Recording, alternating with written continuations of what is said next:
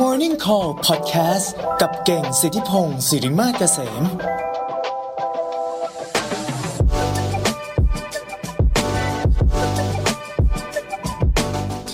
เช้าวันนี้นะฮะ เราอยู่ด้วยกันนะในรายการ Morning Call นะฮะ เวลา8โมงเช้าแบบนี้นะฮะ มาทุกวันจันทร์และวันอังคารนะฮะ อยู่ผมเก่งสิทธิพงศ์สิริมาเกษมนะฮะทั้งนี้ทั้งนั้นเนี่ยนะเช้านี้นะฮะเดี๋ยวเรามีท็อปิกที่ แหมคิดว่าน่าจะเป็นประโยชน์กับเพื่อนๆ ทุกคนเลยนะฮะนั่นก็คือ หัวข้อที่ชื่อว่าจับทิศทางการทำการตลาดปี 2023 นะเออทิศทางการทำการตลาดปี 2023 ก็ต้องบอกว่าอย่างนี้ฮะว่า เวลาเราพูดถึงเทรนหรือทิศทางการทำการตลาดต่าง ๆ เนี่ยนะฮะผมก็ต้องยอมรับว่าผมเองอาจจะไม่ใช่เออตัวจริงนะเออดังนั้นก็อาจจะต้องเชิญนะมีแขกรับเชิญนะที่วันนี้เนี่ย จะมาให้ความรู้กับเรานะดังนั้นถ้าเกิดว่าเพื่อนๆนะวันนี้นะฟังผ่าน Clubhouse นะฮะสามารถที่จะมาดูทาง Facebook หรือ YouTube ด้วยนะฮะเพราะว่าวันนี้แขกรับเชิญของเราเนี่ยจะมีสไลด์นะฮะที่จะมาโชว์ให้ดูด้วยนะว่า เออ มันจะมีภาพประกอบมีอะไร แต่ทั้งนี้ทั้งนั้นถ้าไม่สะดวกนะ เดี๋ยวผมเองจะอาสาเป็นตัวแทนนะอธิบายสไลด์ให้ฟังด้วยนะฮะว่าวันนี้เนี่ยเรื่องราวที่จะมาเล่าหรือจะมาพูดเนี่ยนะฮะ เป็นมีรายละเอียดอย่างไรบ้างนะครับ ว่าแล้วนะ เพื่อไม่ให้เป็นการเสียเวลานะฮะเดี๋ยวเราขอเชิญแขกรับเชิญของเรานะฮะสำหรับเช้าวันนี้ขึ้นมาคุยกันเลยดีกว่านะครับผมอ่านะ ขอต้อนรับนะฮะคุณชันชัยนะฮะจิระอำนวยพรนะฮะหรือว่าคุณคิมนะฮะจาก Entra Vision นะครับผมอ่ามาเลยนะครับ สวัสดีครับผม ครับ สวัสดีครับอ่าโอเค สวัสดีคุณคิมนะฮะ ขออนุญาตเรียกครัว่าบผมคุณคิมเนี่ยนะ อ่าโอเค ได้ยินยินดีเสียงครับชัดครับผม อ่าเดี๋ยวนะฮะเช็คเสียงนิดนึงนะฮะ โอเคครับอ่าวันนี้นะฮะก็ต้องบอกว่านี่เราได้รับเกียรตินะจากคุณคิมนะฮะให้มาแชร์ในหัวข้อนี้แหละ เรื่องของเอ่อจับทิศทางการตลาดนะฮะปี 2023นะแล้วก็วันนี้คุณคิมจะมีแบบ เรื่องราวอินไซต์หลาย ๆ อย่างนะที่เราคุยกันมาก่อนหน้านี้แล้วนะ เดี๋ยวจะมาเล่าให้เพื่อน ๆ ฟังกันนะฮะ อยู่กับเราประมาณ 1 ชั่วโมงนะ 40นาที 1 ชั่วโมงเต็มนะฮะ คุณคิมฮะโอเคได้ครับ ก็ต้องบอกคุณเก่งว่าก็เป็นเกียรติกับทางคิมด้วยละกันเนาะที่ได้มาอ่าร่วมรายการ Morning Call ก็สมชื่อ Morning Call นี่ครับ ก็ค่อนข้างเช้าเช้า เสียงอาจจะแหบๆหรือว่าตาอาจจะเปรอะๆนิดนึงนะครับเพราะว่าค่อนข้าง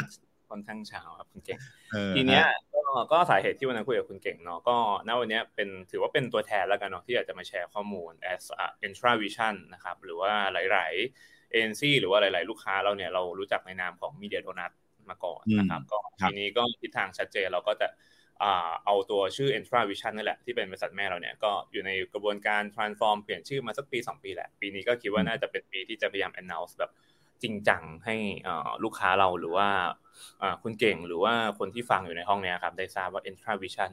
อ่าเป็นใครอะไรไงเนาะวันนี้ก็เป็นการแนะนำสั้นๆนะคครัรับบผมงั้นเริ่มเริ่มจากการแนะนำตัว Intra Vision ก่อนไหมฮะ ว่า เออ เป็นยังไงคือบริษัทนี้ทำอะไรบ้างครับผมอืมอ่าโอเคได้เลยครับ ก็เอ่อตัว Entra Vision เนี่ยนะครับ จริง ๆ ก่อนหน้านี้เราชื่อ m i n i a Donut เนาะก็อยู่ในตลาดไทยมาน่าจะผมว่าน่าจะมีสักประมาณสักสามถึงสี่ปีแล้ว นะครับอืมโมเดล business ของเราเนี่ยเราเป็นเหมือน reseller นะครับหลาย ๆ ท่านอาจจะเคยเข้าใจว่าเอ่อ m i n i a Donut คือบริษัทของ Twitter หรือเปล่า ก็ต้องบอกนี้ว่าไม่ใช่เนาะเพราะว่าเราก็คือเป็นตัว Entravision หรือ Media Donut เก่าเนี่ยเราเป็น reseller เราเป็น partner กับแพลตฟอร์ม media ต่างๆ ไม่ว่าจะเป็นทวิตเตอร์นะครับ TikTok Spotify แล้วก็วันนี้เดี๋ยวจะมีอีกหลาย ๆ แพลตฟอร์ม ที่เดี๋ยววันนี้จะพูดถึงแล้วก็เดี๋ยวจะเล่าให้ฟังว่าปีนี้มันช่วยอะไรอ่า ทั้งตัวแบรนด์เอง ทั้งตัวretailer เอง หรือตัว SME เพราะผมเชื่อว่าวันนี้หลาย ๆ เจ้ามันก็มันอย่างที่บอกสเกลในในบ้านเราก็ค่อนข้างใหญ่นะครับ ทั้งในแง่ของการทำอ่า e-commerce ออนไลน์ออฟไลน์หรือที่เรียกว่า commerce ปัจจุบัน solution การทำ omni channel ต่างๆนานาเนี่ยครับมันต้องผ่าน media tech พวกเนี้ยที่ที่มันจะเข้ามามีบทบาทในแง่ของการทำยังไงให้อ่าลูกค้าอ่าผู้ฟังเองหรือว่า retailer เองนะครับใช้เงินให้มัน ได้เขาเรียกว่าสมน้ำสมเนื้อมากขึ้นเนาะเพราะว่าหลักๆปัจจุบันผมเข้าใจว่าเทรนด์ปีนี้ marketer ทุกคนจะพูดถึงตัวอ่าที่เราเรียกว่า conversion ROAS นะครับ return on ad spend หรืออะไรอย่างเงี้ยค่อนข้างเยอะมากคำถามคือแล้วเราจะทำยังไงให้มันได้เรื่องนั้น อันนี้ก็จะเป็นโจทย์หนึ่งที่ Entravision เนี่ยจากที่เคยเหมือนเป็นตัวแทน Twitter TikTok หรือว่าแพลตฟอร์มอื่นๆเนี่ยปีนี้เราก็จะมาพูดถึงเรื่องนี้มากขึ้น เหมือนกับการ drive business ไปควบคู่กับลูกค้าหรือทุกท่านเลยที่เข้ามาใช้บริการเราครับผม อืม ครับผมอ่าเนาะก็อ่าดังนั้นเนี่ยปีนี้คือจริง ๆ เมื่อกี้นี้ที่คุณคิมบอกก็คือว่า Entra Vision เนี่ยคือดูแลในเรื่องของมีเดียเนาะให้กับทางเมื่อกี้มี Spotify ด้วยใช่ไหมมีมี Spotify ครับฮะแล้วก็ Twitter ด้วยใช่ไหมฮะต้องบอกว่าโมเดลเหมือนเราเป็นเหมือนเราเป็นตัวแทน เหมือนเราเป็น distributor ให้แพลตฟอร์มพวกนั้นครับคุณเก่ง เพราะฉะนั้นในแง่ของ Twitter TikTok เองหรือ Spotify เองครับเหมือนเราจะเป็นด่านแรกแล้วกัน ในกรณีที่เรามีข้อมูลจากทางตัวแพลตฟอร์มครับเราก็จะได้ข้อมูลจากตรงนี้ก่อน เสร็จปุ๊บในแง่ของตัวแบรนด์ตัวเอเจนซี่เองเนี่ยคนที่ติดต่อผ่านแพลตฟอร์ม ถ้าเป็น Twitter Spotify เนี่ยเราจะเป็นตัวแทนเจ้าเดียวแล้วกัน ในในประเทศใน region เนี้ยครับที่จะขายให้พวกเขานะครับเพราะฉะนั้นเอเจนซี่ก็ส่วนใหญ่ก็จะติดต่อผ่านเรา แต่หลังจากที่ติดต่อผ่านเราแล้วเนี่ยเขาก็สามารถที่จะบางคนเขาก็สามารถ optimize เองได้ แต่ว่าบางเจ้าก็อยากจะให้เราเข้าไปช่วยในแง่ของการแบบอัปเดตเทรนด์ trending ใหม่ๆ หรือว่า trending ใหม่ๆ บน Twitter หรืออะไรเงี้ยครับเราก็จะเข้าไปจัดการให้รวมถึงอย่าง Spotify เราก็จะเป็นเหมือนเป็นตัวแทนขายให้ Spotify อยู่ แต่ปัจจุบันอย่าง TikTok เนี่ย TikTok ก็เราก็ยังดูแลอยู่เนาะแต่เขาก็สามารถดิวตรงกับตัวลูกค้าตรง แล้วก็เอเจนซี่ด้วยแหละเพราะฉะนั้นโมเดลมันจะเป็นประมาณนี้ครับคุณเก่ง อ่าโอเคครับ อันนี้ในเมื่อกี้นี้เป็นในส่วนของ Entravision นะว่าทำอะไรบ้างนะทีนี้อยากให้คุณคิมแนะนำตัวตัวเองสักนิดนึงฮะว่า แล้วปัจจุบันเนี่ยคุณคิมอยู่ในตำแหน่งอะไรแล้วก็ทำอะไรอยู่ใน Entravision นะครับอ่าได้ครับ ก็อ่าแนะนำตัวอีกครั้งนะครับ ชื่อคิมนะครับอ่าชัยชาญจีระอำนวยพร ปัจจุบันเป็นอ่า Head of Commerce นะครับ APAC ของตัว Entravision อ่าณวันนี้เราเซตทีมใหม่ที่เราเรียกว่า Retail Media อ่าแล้ว Retail Media เนี่ย มันทำอะไร เดี๋ยวเราจะเข้ากันในสู่ session ต่อไปนะครับ แต่ทีเนี้ยก็เล่า background ให้คุณเก่งฟังนิดนึงนะครับ ก็จริง ๆ ก็อยู่ในแวดวงที่มันเกี่ยวกับอีคอมเมิร์ซเนี่ยมาน่าจะเกือบสิบปีบวกๆแล้ว ไม่รู้ว่ายังทันในยุคที่มันยังมี Groupon หรือ Ensogo ทันทันทันทันใช่ครับใช่ครับก็ก็จริงๆเราก็เราก็เริ่มสนใจว่าวงการนี้แล้วก็เข้าอยู่ในตลาดตั้งแต่ประมาณช่วงแรก ๆ เลย เราก็อยู่กับ Groupon นะประมาณแบบช่วงปีสองปีแรกเลยที่เขาแบบเข้าตลาด join อะไรเงี้ยครับจน จนเขาออกไปแล้ว เราก็ไปอยู่ Ensogo จน Ensogo ออกอีก เราก็เลยย้ายตัวเองมาอยู่ฝั่งแบรนด์ละ ตอนนั้นก็มีโอกาสไปอยู่ retailer ที่เป็นทั้งพวก FMCG แล้วก็มีเป็นหมวดของแฟชั่นเนี่ยประมาณ 2-3 บริษัท ก็เลยทำให้มีความเข้าใจทั้งในแง่ของวันนี้ as a platform แพลตฟอร์มต้องการอะไรที่ผ่านมาทำไมแต่ละเจ้าเข้ามาในไทยแล้วอยู่ไม่ได้ อย่าง Lazada Shopee อยู่เขาก็เขาก็มีความ strong เขา เราก็จะเห็นภาพนี้เนาะ แล้วก็พอเราไปอยู่กับแบรนด์เราก็จะเข้าใจแบรนด์มากขึ้นว่า เอ้ยที่ผ่านมาทำไมแบรนด์ยุค transform ก่อนที่มันจะมาขายออนไลน์เยอะๆปัจจุบันอะไรเงี้ยครับมันทำไมแบรนด์หลายๆเจ้าที่เอ๊ะทำไมยังไม่ทำออนไลน์ทำไมทำแต่ออฟไลน์อะไรเงี้ยเราก็จะเห็นเม็ดเงินอะไรที่มันแบบต่างๆนานารวมถึงการเข้าใจ logic ในแง่ของการใช้ marketing budget spending ของเขาในแต่ละเจ้าอะไรครับเราก็เลยพอคิดว่าเราก็อยู่ในจุดที่เราพอจะเข้าใจเนาะภาพรวมตลาด แล้วก็เข้าใจเนเจอร์ความเป็นคนไทย ก็เลยคิดว่าอ่าณวันนี้การที่เข้ามาอยู่กับ Entra Vision เนี่ยครับในแง่ของการ drive drive ตัว retail media ที่มันอาจจะต้อง work กับทั้งแบรนด์ตรง work กับ ANC คิดว่าเราพอจะเข้าใจโจทย์ลูกค้าแล้วกันครับคุณเก่งว่าเขาอยากได้อะไรเขาอยากจะให้เราไปช่วยอะไรอะไรเงี้ยครับมากกว่า อืมครับผมโอ้โหนี่แสดงว่าอยู่ในวงการอีคอมเมิร์ซมานานมาก น่าจะยุคแรก ๆ เลย ยุคนะต้องต้องบอกยุคแบบช่วงอีคอมเมิร์ซกำลัง hot นะ ในในประเทศนะ Groupon ยุคตั้งแต่ยังส่งของประมาณแบบเจ็ดถึงสิบสี่วันนะคุณเก่ง ซึ่งสมัยก่อนเจ็ดถึงสิบสี่วันก็อันนี้คือภายในประเทศนะ ก็ก็ chill นะก็ยังรู้สึกรอได้แต่ปัจจุบันแล้วก็เห็นแบบภาพจนมาถึงปัจจุบันนี่สองวันสามวันไม่มานี่ ด่าแล้วนะ call center หูไม่ละมันเป็นผ่านกรอบที่แบบน่าสนุกมากทำให้ผมนึกขึ้นได้นะว่าในช่วงช่วงนั้นนะฮะ เวลาที่เราได้ยินข่าวว่าต่างประเทศอะอย่าง จีนหรืออะไรที่เขาโปรโมทว่าไอ้ที่ที่จีนนี้เขาส่งของกันภายในวันเดียวถึงนะสองวันถึงเนี่ย ตอนนั้นเรารู้สึกเซอร์ไพรส์นะว่าโอ้โหจะรีบอะไรขนาดนั้นใช่ไหมแต่เดี๋ยวนี้เราก็เป็นแบบนั้นแล้วเหมือนกัน อ่า เดี๋ยวนี้เริ่มเริ่มมีเริ่มหลายชั่วโมงแล้วคุณเก่งหลังๆ เริ่มมีพวกบิ๊กคอมเมอร์สเข้ามาอ่าพวกสั่งอาหารใช่ไหมนี่คือเป็นลักษณะการการ upscaling service ละผมว่าอีกหน่อยสินค้าก็ผมว่า อาจจะต้องแข่งกันถึงเลเวลแบบภายในชั่วโมงอะไรเงี้ยก็ก็ก็เป็นอะไรที่ที่น่าสนใจเนาะแล้วก็ท้าทายในตลาดบ้านเรา ครับผมดังนั้นมาเมื่อเรามาพูดถึงอย่างนี้แล้วนะ ทีนี้อยากให้คุณคิมลองแชร์หน่อยฮะว่าตามหัวข้อเลยนะว่าทิศทางการทำการตลาดเนี่ยในปี 2023 เนี่ย คุณคิมคิดว่ามันจะเป็นยังไงหรือว่ามีอะไรที่เราจะต้องจับตามองบ้างฮะครับ ได้เลยคุณเก่งงั้นเดี๋ยวผมขออนุญาต ลักษณะมีมีสไลด์แทรกให้นิดนึงเนาะสำหรับท่านที่เห็นภาพ แต่ส่วนท่านที่ฟังจากคลับเฮาส์เดี๋ยวเราก็ฟังเราคุยกันเหมือนเดิมเนาะก็คิดว่าไม่น่าติดอะไรนะครับ เดี๋ยวสักครู่นะครับ ได้เลยฮะโอเค ตอนนี้ทั้งคุณเก่งเห็นหน้าจอผมแล้วใช่ไหมครับ อ่า เห็นแล้วฮะเดี๋ยวผมเอาขึ้นให้นะฮะ โอเคครับก็จะเป็นแบบสีโลโก้สดๆหน่อยนิดนึงนะครับ ก็เป็นสี CI ของ Intravision เนาะให้ให้ทุกท่านพอ เหมือนจำได้เนาะในปีนี้นะครับ ทีเนี้ยก่อนเริ่มต้นเลยนี่ก็จะสำหรับท่านที่เห็นจอแล้วก็ไม่เห็นจอเนาะอันนี้ก็เป็นตัวเลขเทรนด์ให้เห็นภาพละกันเนาะวันนี้เราก็มาในแง่ของการตลาดนะครับเราก็อาจจะพูดถึงในแง่ของตัวเลขของบนอีคอมเมิร์ซเยอะนิดนึงนะครับตัว forecast บนบนยอดอีคอมเมิร์ซนะครับในอีก 5 ปีข้างหน้า อันนี้เป็นเทรนด์ที่ผมเช็คมาจากตัวซอสมาจาก Euromonitor นะครับคุณเก่ง ก็คาดว่าภายในอีก ปีนี้ 2023เนาะภายในอีก 2 ปีข้างหน้าเนี่ยเราจะเห็นภาพตัวเลขของยอดขายอีคอมเมิร์ซเนี่ยแตะอยู่ที่ประมาณเกือบ8แสน8แสนล้าน8แสนล้านบาทนะครับซึ่งอันนี้ก็ต้องแชร์ทางคุณเก่งกันว่า8แสนล้านบาทเนี่ยถามว่าเยอะไหมแต่ปัจจุบันเปรียบเทียบกับตัวยอดขายบนออฟไลน์ครับหน้าร้านเนี่ยมันอยู่ที่สัดส่วนประมาณเอ่อสิบถึงสิบห้าเปอร์เซ็นต์อืมซึ่งถามว่า ถามว่าเยอะไหม อันนี้ผมก็จำขวดของแจ็คหมาได้ในวันที่เขาทำอาลีบาบาเติบโตมากๆเนี่ยเขาเคยพูดเองว่าสุดท้ายแล้วครับ ตัวอีคอมเมิร์ซเนี่ย ส่วนแบ่งเนี่ยมันไม่สามารถไปไกลได้เกินสามสิบเปอร์เซ็นของตลาดฮะนั่นคือที่มาว่าทำไมเขาถึงไปซื้อพวกกิจการที่เป็นร้านค้าเนาะเราจะเห็นแบบ Hema เราจะเห็น Whole Foods เลยในยุคหนึ่งก่อนโควิดที่มันค่อนข้างดัง การเอาอีคอมเมิร์ซไป blend กับตัวหน้าร้านมันเกิดขึ้น เพราะว่าเขาอาจจะลอง ลองมาถึงปัจจุบันอ่าลองมาแบบเต็มไม่เต็มหน่วยแหละก็จะเห็นภาพว่ามันไม่ได้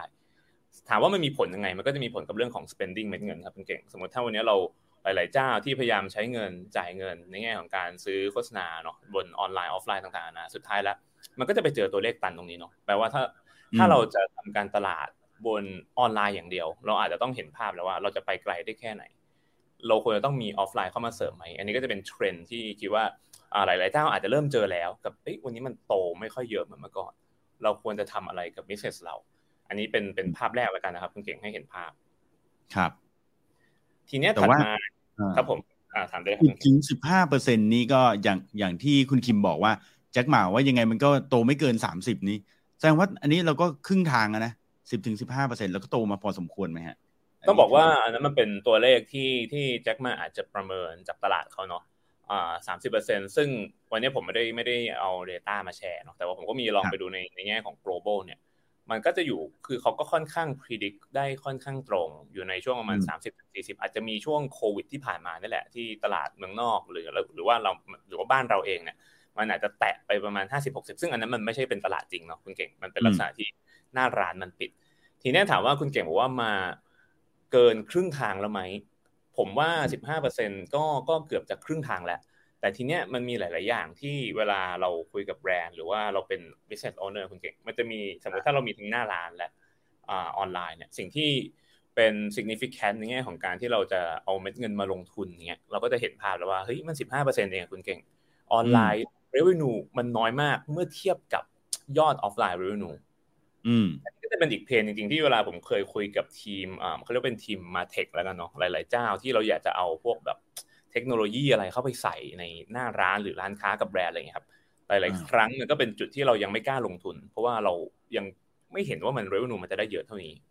อืมอาจจะพูดอีกคำหนึ่งแล้วคุณเก่งแปลว่า 15ถึง30%มันอาจจะไม่ใช่นัยยะบนโลกอีคอมเมิร์ซปัจจุบัน เพราะปัจจุบันเนี่ยพฤติกรรมผู้บริโภคเนี่ยมันเปลี่ยนไปละเขาไม่ได้แยกเป็นออนไลน์ออฟไลน์แล้วคุณเก่งเขาเป็นลักษณะของ ที่เขา blend ทุกอย่างมาอยู่ด้วยกันผมว่าอันนี้ก็เป็น challenging หนึ่งที่การเซต KPI การทำโมเดล objective ต่างๆ ของแบรนด์มันจะเปลี่ยนไป ผมว่ามันอาจจะไม่ใช่การแยกยอดแบบชัดเจนอีกแล้วว่านี่คือยอดหน้าร้าน หรือยอดออนไลน์ มันคือการที่เราจะต้องหาแบบ blending solution ร่วมกันครับคุณเก่งที่ทำไงให้พิเศษสุดท้ายเขาอะมันโตผมว่ามันจะเป็นโจทย์มากกว่าอันนี้เป็นอินทิเกตกันในในภาพรวมนะในภาพรวม ถูกต้องใช่ครับ ใช่ครับครับ อืมครับ โอเค ทีนี้ถัดมาก็เมื่อกี้ผมแชร์ไปเนอะมันเหมือนมันมีความแบบ growth เร็วๆ เยอะเหมือนกันจนถึงปี 2025 แต่ว่าอันนี้ก็จะเป็นอ่า data ล่าสุดจาก Statista ที่ผมไปลอง track มา มันมีความขัดแย้งเกิดขึ้นนะครับ มันบอกว่าปัจจุบันตอนนี้ในตลาดของบ้านเราอะครับ มันมีความดินามิกมาก มัน impact growth มันทำให้ตัว e-commerce เนี่ยที่มันควรจะโตแบบรวดเร็วเนี่ย มันมีความนิ่งลง เหมือนที่ผมบอกคุณเก่งเมื่อกี้แปลว่าสิ่งที่เราพูดกันมาเมื่อกี้คือเอ้ยบางทีแต่ละแบรนด์เขาอาจจะไม่ได้ดันไปที่ออนไลน์อย่างเดียวแล้วเขาอาจจะใช้เทคโนโลยีดันคนมาหน้าร้าน ดันมาดาวน์โหลดแอปดันมาคลิก collect มันมีอะไรต่างๆนานาที่ปัจจุบันมันยังมีความ tracking กันค่อนข้างยาก จากตัวเลขตัวนี้ครับ ก็บอกให้เห็นอีกภาพหนึ่งก็คือว่า 59%นะครับของเทรนด์ของ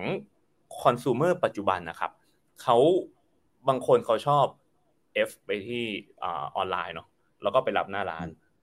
จะเห็นได้หลาย ๆ แอปฟังก์ชันที่เกิดขึ้นคือเขาจะมักจะบอกผมว่าถ้ากดสั่งออนไลน์ตอนนี้เราไปรับที่หน้าร้านเนี่ยได้ถูกกว่า เออเออเออครับ ครับ อันนี้ก็เป็นก็เป็นอีกเทรนด์หนึ่งประมาณ 59%หลาย ๆ คนเริ่มคิดแบบนี้นะครับ เพราะฉะนั้นเราก็จะเห็นว่าหลาย ๆ เจ้ามันมีการทำ omnichannel cross platform แต่ทีเนี้ยผมว่าความยากมันอยู่ที่ customer experience ครับคุณเก่งในแต่ละเจ้าว่า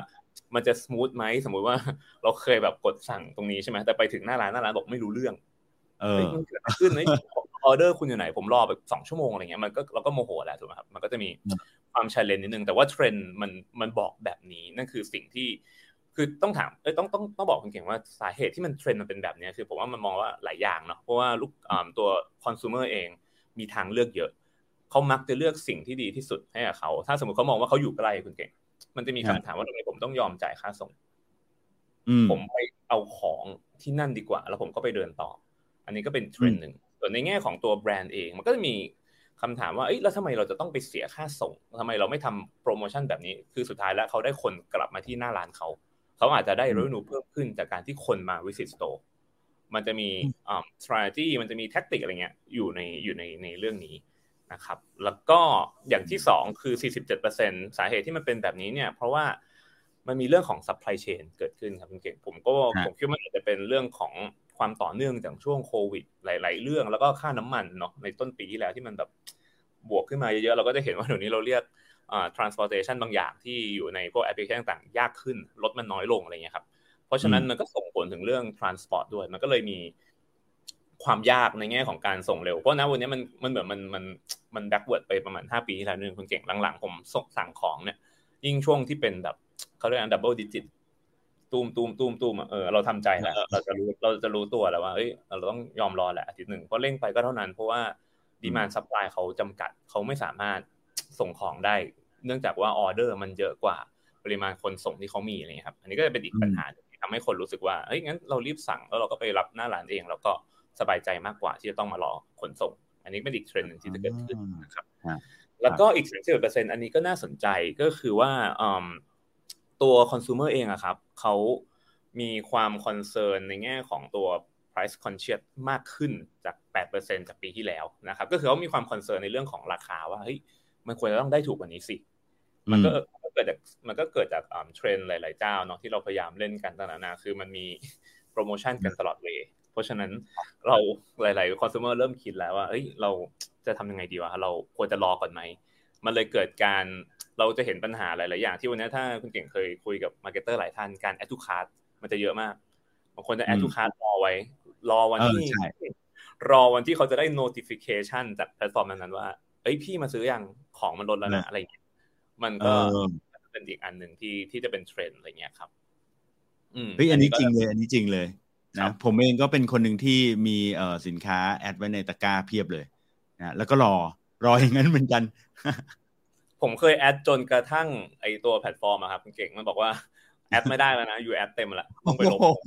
ผมว่าผมว่าอ๋ออ๋อโอเคโอเคแปลว่ามันก็มี limit ของมัน แต่คือเราก็แค่แบบคือเรา add เพราะว่านั้นวันนั้นเรายังไม่ได้อยากได้จริงๆคุณเก่งเนาะปะ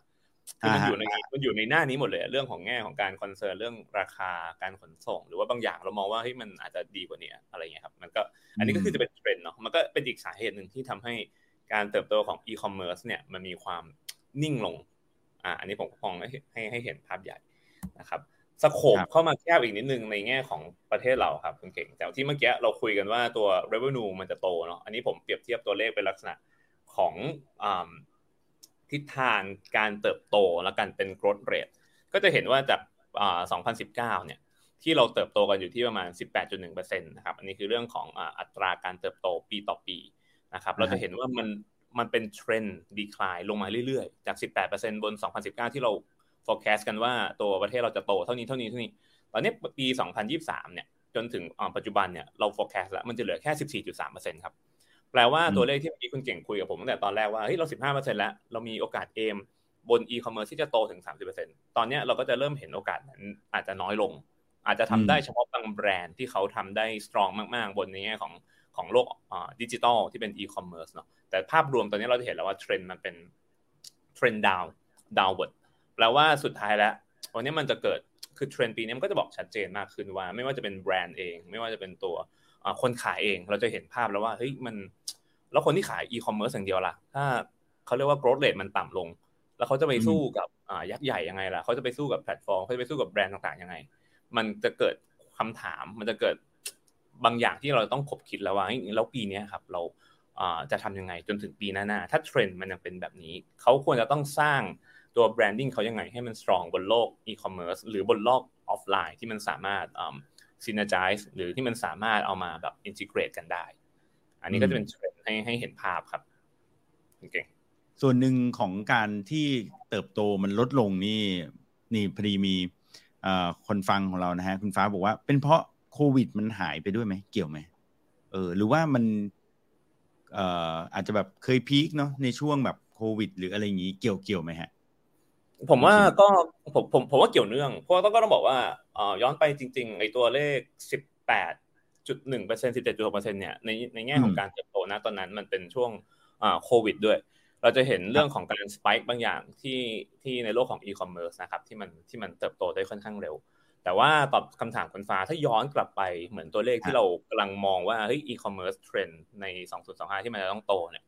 มันมันไปได้อีกไกล แล้วก็บวกกับ contribution เขาเรียกว่าส่วนแบ่งการตลาดของโลกอีคอมเมิร์ซในบ้านเราเนี่ยมันยังน้อยมากเมื่อเทียบกับออฟไลน์เนี่ยแปลว่าถ้าอัตราการเติบโตเนี่ยมันมันช้าลงอาจจะด้วยโควิดเอง หรือว่าตัวสถานการณ์บ้านเราเศรษฐกิจนานาอะไรเงี้ยหรือเศรษฐกิจโลกอะไรเงี้ยครับ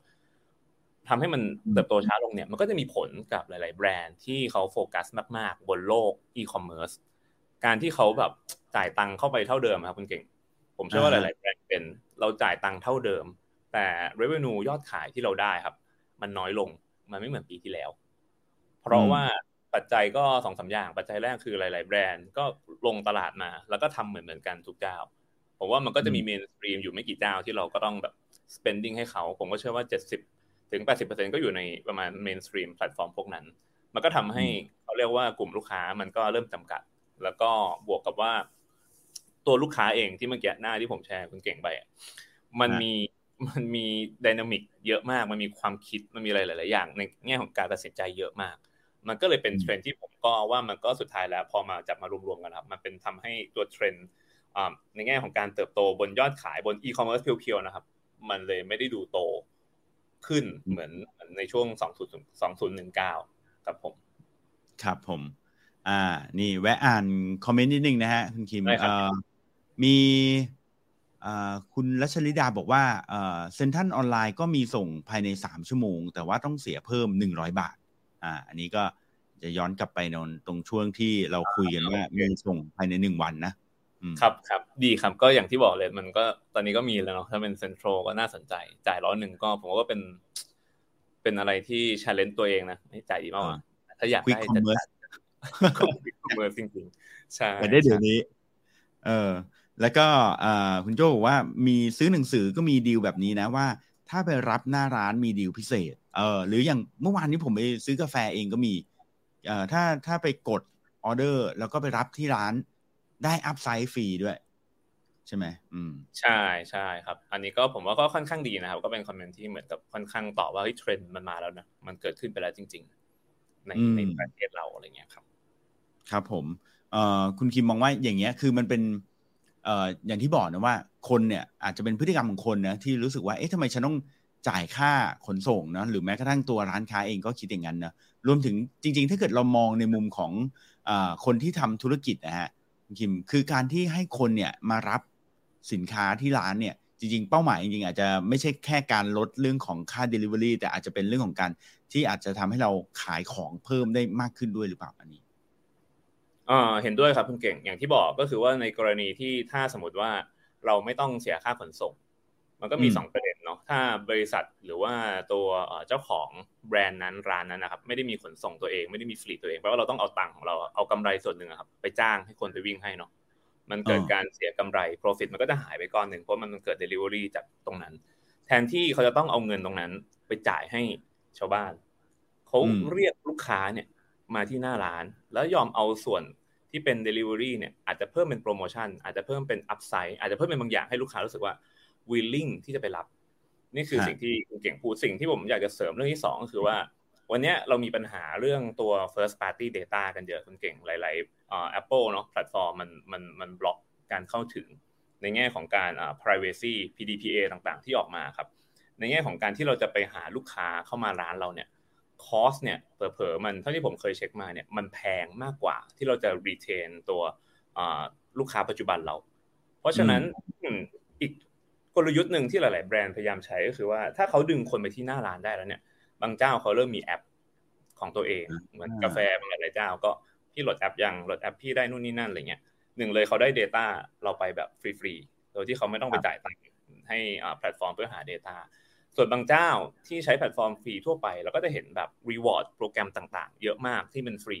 หลายๆเจ้าหลายๆท่านก็อาจจะเห็นว่ามันก็สามารถใช้แอปพลิเคชันพวกนี้เข้ามาแล้วก็สะสมแต้มได้ อันนี้ก็เป็นอีกกลยุทธ์หนึ่งคุณเก่งที่ที่ทำไมเขาอยากจะดึงคนไปที่หน้าร้าน เพราะว่าเขาก็มองว่า store มันมีคำหนึ่งที่ผมคิดว่ามันค่อนข้างเหมาะ คือบางเจ้าที่มีหน้าร้านเนี่ยเขามองว่า store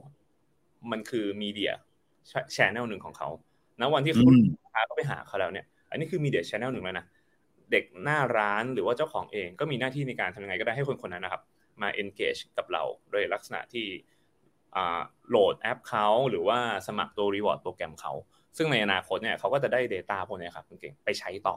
อันนี้ก็จะเป็นกลยุทธ์ tactic ที่ผมว่ามันก็ก็จะใช้กันเยอะขึ้นในปีและปีหน้าๆครับผม ครับผมอ่าโอเคนะอ่าโอเค ทีนี้เรื่องของเทรนด์นี้ ตรงนี้คุณคิมมีอะไรเสริมต่อไหมฮะ อันนี้จากตรงนี้ ประมาณนี้ใช่ไหม น่าจะประมาณนี้ครับ แต่ว่าเหมือนกับก็อยากจะสรุปให้เห็นเป็นภาพคร่าวๆแล้วกันว่าโอเคสาเหตุที่อีคอมเมิร์ซมันควรจะต้องโตแบบที่เราที่ผมแชร์หน้าแรกเนาะมันก็เกิดจากปัจจัยเรื่องของ marketตัว market มันมี dynamic คนมีหลาย ๆ หลาย ๆ ปัจจัยหลาย ๆ factor เกิดขึ้นนะครับแต่ไม่ได้แปลว่าสุดท้ายแล้วจริงๆอะยอดขายในบ้านเราภาพรวมมันจะปรับลง แต่มันแต่มันแปลว่ามันมันอาจจะเกิด transaction บนออฟไลน์มากขึ้นแต่มันเป็นการ lead จากออนไลน์ มันคือ O2O marketing บางอย่าง ไม่ว่าจะเป็น on to off, off to on อะไรเงี้ยครับ มันจะมีความมันจะมี challenging เกิดขึ้นในแต่ละแบรนด์แล้วก็คนที่ทำ marketing แล้วกันครับว่ามันก็จะเริ่มมีความคิดยากแล้วว่า ถ้าเราต้องมาประเมินว่า channel ไหนเนี่ย มันทำเงินได้ดีที่สุดเนี่ย มันมีความความยากเกิดขึ้น เพราะว่านี้ก็จะเป็นโจทย์ในแต่ละเจ้าแล้วกันที่อาจต้องไป finding หา solution หา KPI ที่มันเหมาะ ที่จะมา drive ยังไงให้ business มันโตเพราะสุดท้ายแล้วผมมองว่ามันจะอยู่ในเทรนด์ทั้งปีนี้และหน้าเนี่ยมันจะอยู่ในเทรนด์ที่เราอาจจะไม่ได้เรียกว่ามันผมว่าคำว่า e-commerce มันจะค่อยๆเบลนไปมันอาจจะเหลือคำว่า commerce อืมเป็นภาพรวมเลยถูกต้องครับคุณเก่ง อันนี้ผมแชร์ว่าอย่างเจ้าดังที่เป็น global brand ในหลาย ๆ บริษัทในเมืองนอกเนี่ยตั้งแต่ปลายปีที่แล้วเนี่ยเมื่อก่อนเราจะแบ่งเป็นในแง่ของตัว ตัว C level เนาะในแง่ของฝั่งการตลาดมันจะมี CMO Chief of Marketing Officer ผมเห็นหลาย ๆ แบรนด์เนี่ยเขาไม่มีตำแหน่งนี้แหละเขาใช้กลายเป็น CCO กลายเป็น Chief Commercial Officer แปลว่าคนที่จะเข้าใจภาพรวมของแบรนด์ทั้งหมดคุณเก่งในปีนี้และปีหน้าเขาจะไม่เข้าใจแค่เรื่อง branding ละเขาจะต้องเข้าใจเรื่องของเซลล์ด้วย แปลว่าการทำ branding มันจะต้อง drive ไปถึงเรื่องของการสร้าง conversion หรือว่าสร้างเซลล์ได้ คนคนนี้จะต้องเข้าใจ metric พวกนี้ต่างๆนานาที่จะมา blend ทำไงให้แบรนด์มัน drive แบรนด์ยังมีตัวตนนะครับ ไม่ได้แบบ dis อย่างเดียวแบรนด์มีตัวตน แล้วใช้ทุก channel ครับให้มันเหมาะกับแบรนด์ของเขานั้นๆ และสุดท้ายมันก็จะกลายเป็นโลกที่เราอาจจะรวมภาพทุกอย่างมา แล้วก็สุดท้ายมันก็คือการวัดผลที่ว่า revenue ของแต่ละเจ้าคุณโตหรือเปล่า คุณโตจากช่องทางมันจะกลายเป็นผมว่าผมว่าผมว่าเทรนด์มันจะ shift ไปเป็นแบบนี้ มันจะมันจะหมดยุคที่เราจะแยกแล้วว่า เฮ้ยอันนี้ยอดออฟไลน์โตยอดอีคอมเมิร์ซยอดออนไลน์ drop ทำยังไงอะไรเงี้ยผมว่าทุก ๆ บริษัทต้อง transform ให้เป็นเป็นภาพนี้ครับมันถึงจะ drive ให้ business โตได้ อืมครับผม โอเค ทีนี้คุณเก่งครับครับคุณเก่งครับครับครับ ทีนี้ผมเห็นคุณคิมตอนแรกที่แนะนำตัวนะบอกว่าเป็น head of commerce นะ แล้วก็เรื่องของทำเรื่องของ retail media ด้วยเออทีนี้อยากให้คุณคิมอลองขยายความเล่าให้ฟังหน่อยฮะคำว่า retail media นี่มันคืออะไรยังไงฮะอืม โอเคได้ครับ เดี๋ยวเข้ามาในสู่ในในแง่ของ retail media แล้วกันนะครับ อืมอืมทีเนี้ยพอพอเราเห็นภาพแบบนี้ครับ สิ่งที่ Entravision ปีนี้พยายามจะคิดต่อยอดก็คือว่าเรามีคุยกับทีมเนาะเพราะว่าปัจจุบันเนี่ยหลาย ๆ แบรนด์นะครับ ผมเชื่อว่าประมาณ budgeting ที่เกิดขึ้นในโลกของการซื้อ ad โฆษณาเนี่ยประมาณ 70ถึง80%นะครับ มันอยู่ในแง่ของการสร้างแบรนด์ awareness ที่ผ่านมาเนาะเราก็จะเห็นว่าโอเค เราก็จะคุยกับทีม Twitter TikTok เราก็จะพอเห็นภาพว่าโอเค หลาย ๆ แบรนด์เนี่ยการที่เขามาซื้อแพลตฟอร์ม การที่จะมาลงทุน media ผ่านตัวแพลตฟอร์มเราเองเนี่ยมันก็เกิดจากการที่เขาต้องการตัวตน เขาต้องการแฮชแท็กเขาต้องการคนพูดถึง แต่ทีเนี้ยปีเนี้ยก็ตั้งแต่ปลายปีที่แล้วละเริ่มมีคำถามใหม่เกิดขึ้นเข้ามาในทีมถามว่าอ้าวแล้วผมลงเงินไปเท่าเนี้ยคนจะเห็นอ่ากี่คนอันนี้พอตอบได้ คนจะซื้อของผมเยอะขึ้นไหม ผมจะได้ยอดขายกลับมาจากเงินเม็ดเงินตรงนั้นเนี่ยเท่าไหร่ อันนี้ก็จะเป็นสิ่งที่ที่ที่เราจะได้รับคำถามมากขึ้น มันเลยเป็นที่มาว่าเราก็เลยพยายามจะ definition as a เป็น intravision definition ละกันนะครับ เราพยายามจะเซตทีมที่เราเรียกว่า retail media เกิดขึ้น อันนี้คือที่มาที่ไปคำถามคือแล้วที่มาที่ไปและความหมายของ retail media ที่เราคุยกันคืออะไรนะครับ จริง ๆ แล้วปัจจุบันเนี่ย สื่อหรือว่าการซื้อของครับ มันเห็นได้หลากหลายรูปแบบ ให้สมมติว่าคุณเก่งลองนึกภาพตัวเองครับ สมมติว่าวันนี้เวลาจะซื้อของหนึ่งชิ้นที่มันอาจจะไม่ได้จบแค่การเห็นโฆษณาบนหนึ่งหนึ่งที่ หลังจากที่เราเห็นเราอาจจะมีการไปเสิร์ชหาข้อมูลหารีวิวไปนั่งดูว่าของมันดีจริงไม่จริง สมมติเราเห็นแล้วสักพักอยู่ดีเราได้ยินเสียงเกิดขึ้น เรารู้สึกเอ้าเอ้ยโอเค เมื่อกี้เราเพิ่งเห็นโฆษณานี้ มันเป็นลักษณะของการหลอกหลอนลักษณะของการทำ remarketing ทั่วไป ทีนี้ในมุมมองของ retail media มันก็คือการที่เรา set ecosystem ขึ้นมาทั้งหมดเลยคุณเก่ง สมมติว่าผมกำลังจะขายของหนึ่งหนึ่งชิ้นให้คุณเก่ง ผมใน as a retail media ในความหมายเนี่ยคือเราต้องคิดแล้วว่าของตัวเนี้ยเหมาะกับใครเนาะเราต้องคุยในแง่เรื่องของตัว customer segment ก่อน เขาจะไปอยู่ที่ไหน เขาเขาใช้อะไรบ้างในแพลตฟอร์มปัจจุบัน ซึ่งปัจจุบันเราก็เช็คได้ไม่ยาก เพราะฉะนั้นมันทำให้เราเห็นภาพแล้วว่าในหนึ่งหนึ่งคน เขาควรจะต้องเห็นสินค้าเรา จากที่ไหนได้บ้าง เริ่มจากตัวอุปกรณ์เนาะเขาควรจะต้องเห็นสินค้าเราผ่านเดสก์ท็อปแล็ปอ่าแล็ปท็อปมือถือแท็บเล็ตหรือ internet connect device อื่นๆ ซึ่งปัจจุบันเราจะเห็นมากขึ้น เช่น อยู่ดีมาโผล่ตามพวกเขาเรียกนะ CTV Netflix VIU อะไรต่างๆที่เราที่เราเห็นแล้วมาได้ไงวะหรือบางทีหลังๆผมเห็น advance กว่านั้นก็คือมันจะมีพวก digital signage เล็ก ๆ ตามคอนโด อ่าเห็นมาเอ้ยอยู่ดีก็เด้งขึ้นมาอะไรเงี้ยซึ่งพวกนี้อาจจะยังไม่ได้ถึงเลเวลที่เป็นอ่า personalize ขนาดนั้น แต่ว่าคนที่วางแผนกลยุทธ์การตลาดเนี่ยเขาจะต้องพยายาม scope capture พวกเนี้ยให้มากที่สุดเท่าที่ทำได้ สุดท้ายแล้วพอลูกค้าเห็นแล้วครับ มันก็เกิดการ searchเกิดการ search เสร็จปุ๊บเขาเจอเว็บเราเขาเจอแอปเรา หรือเขาเจอลิงก์ที่เราขายอยู่บน Marketplace ต่างๆเขาก็กดเข้าไป มันก็เลยทำให้เป็นภาพเขาเรียกว่าเป็น ecosystem ที่ค่อนข้างชัดมากขึ้น อืมอันนี้ก็จะเป็นแบบสรุปง่ายๆแล้วกันนะครับคุณเก่งให้เห็นภาพว่าเอ้ย retail media มันคืออะไรมันคือการคิดครอบจักรวาลครอบรวมแล้วกันว่าในหนึ่งสินค้ามันจะไปอยู่ตรงไหนได้บ้าง แล้วคนคนนั้นเนี่ยจะไปอยู่ตรงนั้นไหมทำให้เขาอะตามหลอกหลอนไม่ได้ อันนี้คือ definition ของ retail media ครับ คือโอ้โหอันนี้เห็นภาพเลยนะ คือ มันไม่ใช่แค่ว่าเราจะยิงแอดหรือยิงโฆษณาเนาะไปเพื่อไปบอกเขาว่า เอ้ยสินค้าเรามีนะ แต่ว่ามันจะต้องมีการยิงไปในกลุ่มเป้าหมายที่ถูกต้องด้วย แล้วก็ในพื้นที่ที่แบบว่าที่ที่คนเหล่านั้นเน่ะเขาอยู่หรือว่าเขาใช้อยู่นะไม่ว่าจะเป็นพวกแบบแล็ปท็อปมือถือ หรือแม้กระทั่งเนี่ยโอ้ผมชอบมากเลยที่แบบมันบางทีก็ไปอยู่ใน Netflix บ้างหรือว่าในพวกเออเขาเรียกว่า ในจอนะที่เราเห็นตามพื้นที่ต่างๆ อย่างสมมติ อย่างที่ผมเห็นเวลาไปออฟฟิศนี่พวกจอในลิฟต์อะไรพวกนี้ก็ก็เกี่ยวเกี่ยวเนื่องด้วยใช่ไหมอืมใช่เลยใช่เลย อย่างที่บอกว่ามันเป็นพอมันเป็น retail media แบบเนี้ยครับคุณเก่งถ้าเอาง่ายๆปัจจุบันมันก็จะมีเหมือนเป็นลักษณะเหมือนสองขาเนาะถ้าเป็น retail media ในมุมมองของของแบรนด์นะครับแบรนด์เขาก็อยากจะเอาสินค้าของเขาอะไปอยู่ในจุดที่เมื่อกี้ผมเล่าไปแล้วเนาะว่าจะไปอยู่ตรงไหนให้คนอะจำภาพเขาได้ หรือวันหนึ่งพอคนจำภาพได้แล้ว เราก็ไปบอกเขาว่าเรากำลังจะมีโปรโมชั่นช่วงนี้นี่นี่นี่อะไรเงี้ยมันก็เกิดจะทำให้เขาเรียกว่าทำให้การ convert มันง่ายขึ้นรวมถึงถ้าเป็น retail media ในขาของ retailer ยกตัวอย่างเช่นตัว Amazon หรือ Walmart ปัจจุบันนะครับเขาก็จะมีเขาสามารถให้เขาสามารถใช้แพลตฟอร์มของเขาเป็นพื้นที่ในการขายโฆษณาได้ เขาก็จะได้รายได้จากการที่คนนะครับเอาสินค้ามาลงโฆษณา ซึ่งจริง ๆ ในบ้านเราเนี่ยให้เห็นภาพชัดเลยก็เกิดขึ้นบนแพลตฟอร์ม อย่างเช่นของ Shopee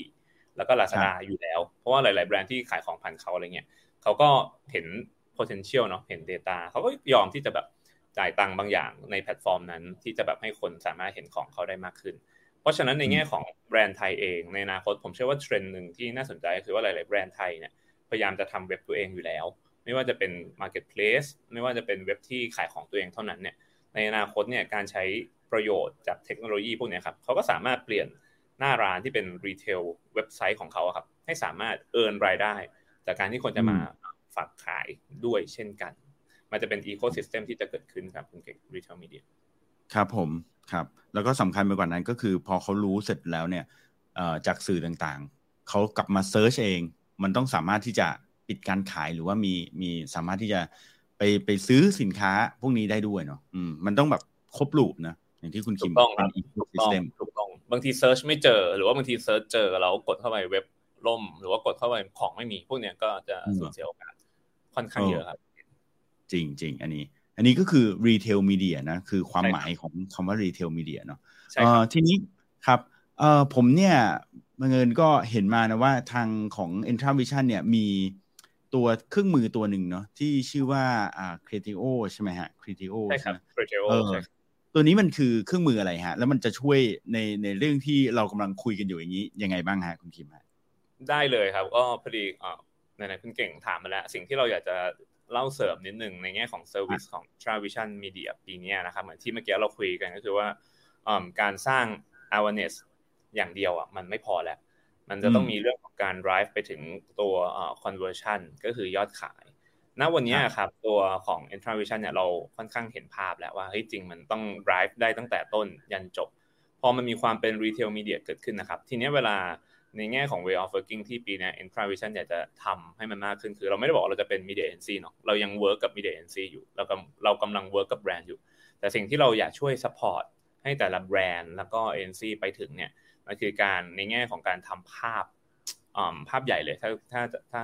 ทุกท่านหรือว่าคุณเก่งที่เห็นภาพอยู่เนี่ยตั้งแต่การ drive awareness จนถึง conversion เนี่ยเรามีอุปกรณ์เครื่องมือเยอะแยะหลายอย่างเลยที่อยู่กับ Entra Vision นอกจาก Criteo เนี่ยวันนี้อยากจะนำเสนออีกตัวหนึ่งมันเรียกว่า Boost นะครับตัว Boost ก็จะเป็นอีกอันหนึ่งที่มีความคล้ายคลึงกับ Criteo เป็นกลุ่มเป็น programmatic ควบคู่แล้วกันเนาะที่สามารถช่วย drive ทั้งในแง่ของ awareness จนถึง conversion ได้ ทีนี้อยากให้เห็นอยากให้เห็น scope เป็นเป็นภาพนี้ก่อน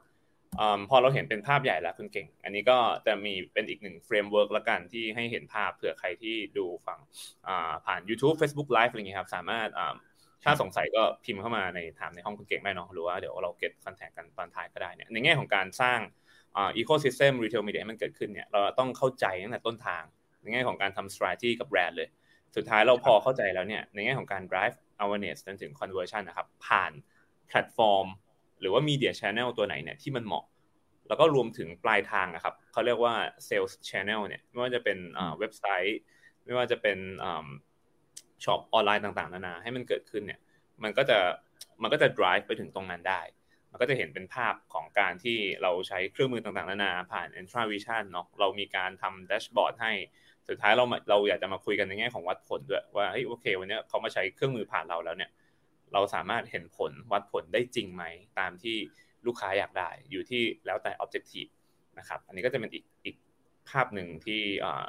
เป็น service Entravision ที่ก่อนจะเข้าตัว Criteo ให้ให้เห็นละกันนะครับคุณเก่งครับผมโอเค แล้วก็ทีนี้ขอ drive มาที่ที่เมื่อกี้คุณตอบคำถามทางคุณเก่งเนาะตัว Criteo นะครับ มันมันทำงานยังไง ก็ต้องบอกว่ามันคงจะดีมากถ้าวันนี้ marketer เองแบรนด์เอง หรือว่า NC เองเนี่ยที่ทำตัว Media Planner กันเก่งๆอยู่แล้วนะครับมีการ forecast ยอดกันเก่งๆอยู่แล้วเนี่ยมันมีเครื่องมือบางอย่างตัวหนึ่งแล้วกันที่ทำให้การ predictive มันแม่นยำมากขึ้น c r i t i o คือหนึ่งในเครื่องมือนั้นคุณเก่งต้องบอกว่า c r i t i o ความเก่งของเขาคือ เราเราพูดได้เต็มปากว่า c r i t i o เป็นแพลตฟอร์มที่มี Data ที่เราเรียกว่า Commerce Data ใหญ่ที่สุดในโลกถามว่า Commerce Data คืออะไร Commerce Data ก็คือข้อมูลของมนุษย์ทุกคนนะครับ ที่มีโอกาสจะซื้อของของคุณ มันจะไม่เหมือน มันจะไม่เหมือนข้อมูลของลูกค้าที่อยู่บนโลกอินเทอร์เน็ตบนโลกโซเชียลทุกคนมี interest ที่แตกต่างกัน คุณเก่งอาจจะชอบออกกำลังกายผมอาจจะชอบดื่มอะไรยกตัวอย่างให้เห็นภาพ แต่ว่า commerce data ในที่เนี้ยมันคือ data ที่บอก บอกเราตั้งแต่แรกเลยว่าเอ้ยคุณเก่งหน้าตาแบบนี้ ลักษณะแบบเนี้ย ชอบซื้อของแบรนด์ อ่าอันนี้ตัวอย่าง ของผมหน้าตาแบบนี้ลักษณะของผมแบบนี้ ผมชอบซื้อของที่เป็นเกี่ยวกับเครื่องออกกำลังกายเลยยกตัวอย่างนะสิ่งที่ t r i o รู้ได้นะครับ ผ่าน tools สามตัวนะครับ มันมีสามอันที่เราเรียกว่าหนึ่งเลยคือ identity identity คืออะไร identity คือปัจจุบันใน c r i o ครับเขามีข้อมูลประมาณ 1.5 brillion นะครับ brillion โหครับ cross device ID เกิดขึ้นก็คือตัว c r i o เนี่ยหลักการของเขาคือเขาก็ไปทำการ integrate หลังบ้านกับแพลตฟอร์ม ถ้าอย่างในแง่ที่เป็น global เลยนะครับ ก็จะมีพวก Amazon มี eBay ถ้าอย่างในไทยเอง ก็แบรนด์แบรนด์สองสามเจ้าที่อยู่ในไทยเนี่ยไม่ว่าจะเป็นตัว Central Tops หรือว่าตัว s h อ p e e เองเนี่ยเขาก็มีการเชื่อมต่อ Data พวกนี้ด้วย มันทำให้เขาอะได้ identity แต่ต้องบอกว่าเราไม่ได้เราไม่ได้ Data ว่าแบบคือเราไม่ได้ Data ที่เป็น actual นะคุณเก่งว่าไอ้คนคนนี้มนุษย์คนนี้ใน A ชื่ออะไรบ้านอยู่ที่ไหนซื้ออะไรอะไรเงี้ยเราไม่ได้แบบนั้น เราจะได้เป็นในลักษณะของ signal นะครับเพื่อเอามาวิเคราะห์เป็น ID เราอาจจะเห็นเป็นภาพบางอย่างที่แต่ละแต่ละแพลตฟอร์มครับส่งมาบอกเราว่าโอเค วันนี้เขามีข้อมูลลักษณะแบบนี้เกิดขึ้นมี transaction มียอดขายเกิดขึ้น มีสินค้าแฟชั่นมีสินค้าสปอร์ตขายดีเกิดขึ้นสุดท้ายแล้ว c r i t i o เนี่ยจะเอา AI หลังบ้านของเขาครับ ไป analyze ไปวิเคราะห์ ID แต่ละเจ้าอย่างที่บอกว่าวันนี้ลักษณะเวลาที่เราล็อกอินแต่ละแพลตฟอร์มคุณเก่ง มันก็จะมีลักษณะที่เป็น unique ID ของแต่ละท่านอยู่ แต่ว่า Data ที่มันส่งมา มันไม่ได้มาบอกเนาะว่า มันชื่อคิมคนนี้ชื่อเก่ง เราแค่เห็นเป็นลักษณะตัวเลขบางอย่างที่เป็น ID unique มันทำให้ระบบของเราครับ มันระบบของ Criteo มัน identify ได้ว่า โอเคนายคนเนี้ย มีลักษณะที่ชอบซื้ออะไร โดยที่ทั้งที่ระบบมันรู้นะว่าคนนี้เป็นใครเออคือคือเหมือนกับรู้แหละว่า คนคนนี้ชอบอะไรแต่ว่าไม่ได้บอกบอกว่าคนนี้ชื่อในเก่งอ่าในคิมอย่างนี้ใช่ไหมฮะใช่ใช่เราจะรู้แค่ลักษณะเป็นพฤติกรรมการซื้อของของเขาอ่าครับ อันนี้คือในในในเรื่องแรกแล้วกันเนาะในวิธีการเก็บ Data Collective ของเขาก็คือในอันนี้คือในเรื่องของ Identity พอมันมี Data เยอะๆอะเขาก็ไป Identify ได้ ถัดมาเป็นเรื่องของ Interest นะครับ Interest ในนี้เขาก็จะบอกว่าเขาก็จะมีอยู่ประมาณ 1.9 billion active monthly shopper ถามว่าทำไมมันเยอะก็มันเยอะก็เพราะว่าเขามีการเชื่อมต่อกับไอ้พวก transaction ที่มันเขาเห็นผ่านจัง ไม่ว่าจะเป็น eBay เอง ไม่ว่าจะเป็น Amazon เองแค่ 2 เจ้าเนี่ยก็เห็น Data ค่อนข้างเยอะละซึ่งอันนี้ยังไม่ได้รวมถึงของหลาย ๆ แบรนด์ในไทยเนาะที่เรามีหลาย ๆ แพลตฟอร์มที่เรามีการเชื่อมด้วยเนี่ยเราก็จะเห็นแล้วว่าแต่ละเดือนเนี่ยเขามี active user active shopper เนี่ยที่เกิดขึ้นจริง ๆ ที่เกิด transaction จริงครับ กี่คนมันก็จะเอาไอ้ตัว interest พวกนี้ครับเขาก็จะไปเขาก็จะไปไปประมวลแล้วว่าแต่ละคนที่ซื้อของเนี่ยเขาซื้อของในหมวด category ไหนอะอันนี้เราจะได้ interest ละพอหลังจากที่เราได้ interest แล้วเขาก็จะไปวิเคราะห์ต่อว่า แล้วคนคนนี้มันมันซื้อของเพราะอะไร มันซื้อของเพราะว่าบางคนอาจจะซื้อเพราะว่าชอบ เช่นคุณเก่งอาจจะเห็นสินค้าตัวนี้เรารู้สึกว่ามันมันชอบอะ คือมันอาจจะไม่ได้ไม่ต้องไปเก็บราคาด้วย เราแบบมีแบบ เรามี inner แล้วแล้วเราอาจจะรู้อยู่แล้วว่าราคานี้มันใช่เขาก็จะซื้อเลย หรือบางคนเทียบแล้วเทียบอีกเหมือนที่เมื่อกี้ผมแชร์คุณเก่งแต่ต้นชั่วโมงนะเทียบแล้วเทียบอีกเทียบไปก่อนเทียบไปหลายแพลตฟอร์มละมันจะเห็นเป็นลักษณะของ intent ตัว Criteo อะครับตัวระบบเขาเนี่ยก็เอา interest พวกเนี้ยมาช่วยเราวิเคราะห์ด้วย ปัจจุบันที่เขาที่เขาแชร์ให้ผมมาตัวเลขล่าสุดเนี่ยเขาบอกปัจจุบันเขาเขาจับได้อยู่ประมาณร้อยยี่สิบบวก buyer intent signal แปลว่าในหนึ่งในหนึ่ง buyer หนึ่งมนุษย์นะครับ มันมีหนึ่งร้อยี่สิบโอกาสที่จะซื้อของ แปลว่าเขาก็ไปนั่งวิเคราะห์แล้วว่าเอ้ยไอ้ร้อยี่สิบเนี่ยมัน potential มันเกิดจากอะไร potential อาจจะเกิดจาก discount นะ potential เกิดจากส่วนลดค่าส่ง potential เกิดจากว่าเป็น limited exclusive deal บางอย่างอะไรเงี้ย คือมันก็จะรวมอยู่ใน intent พวกนี้ ซึ่งจริง ๆ ก็ต้องบอกคุณเก่งว่าไอตัวตัว data พวกนี้มันก็อยู่ในระบบ AI engine เขาเนาะ เราก็จะไม่ได้แบบเห็นภาพอะไรชัดเจนว่ามันเกิดอะไรขึ้นนะครับ แล้วก็อีกตัวหนึ่ง interest ที่ที่ค่อนข้างน่าสนใจก็คือว่า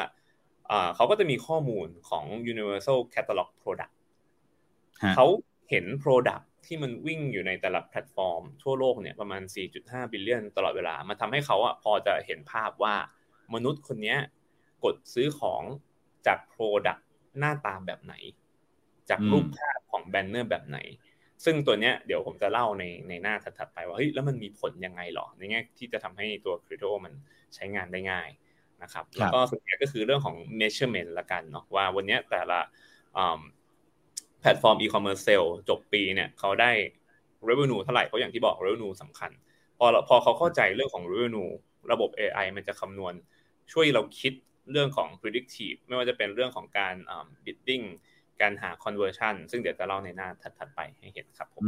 อันนี้ก็จะเป็นเมื่อกี้ตอบคำถามแรกแล้วกันเนาะของทางคุณเก่งว่า Criteo มัน มันคืออะไรมันใช้อะไร ซึ่งอันนี้เป็นแค่ตัวตัวเกริ่นนะครับ อันนี้ให้ผมไปต่อเดี๋ยวเราหยุดคุยกันแป๊บได้เลยได้เลย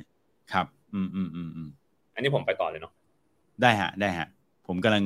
ตื่นเต้นอยู่ฮะ มันเก็บข้อมูลเยอะมากฮะแล้วก็อย่างเมื่อกี้แล้วมันช่วยยังไงนะครับ คือวันนี้ตัว c r i t i c มันมีเรื่องของ shopper graph ก็คือที่เมื่อกี้ผมพูดไปละสามเรื่องเนาะ identity measurement แล้วก็ interest เนี่ย พอมันเข้าใจแล้วครับ มันก็จะ create ็นตัว engine นะครับ มันก็จะ create อ่าเขาเรียกว่าเป็นลักษณะของ product recommendation เกิดขึ้น คุณเก่งก็มันก็จะเห็นว่าบางคนมันก็จะทำเป็นลักษณะเหมือน product catalog ให้คนเห็นว่าเอ้ยใครวิวบ้างนะครับ คนนี้เหมาะกับสินค้าไหน จากภาพคุณเก่งจะเห็นได้เลยว่า มันจะมีรูปสินค้าที่ส่งให้ลูกค้าวิวหลายตัวมาก มี recommend สองตัว มี best recommendation หนึ่งตัว ซึ่งไอตัวนี้คือตัวที่ระบบมันประเมินแล้วว่า คนคนนี้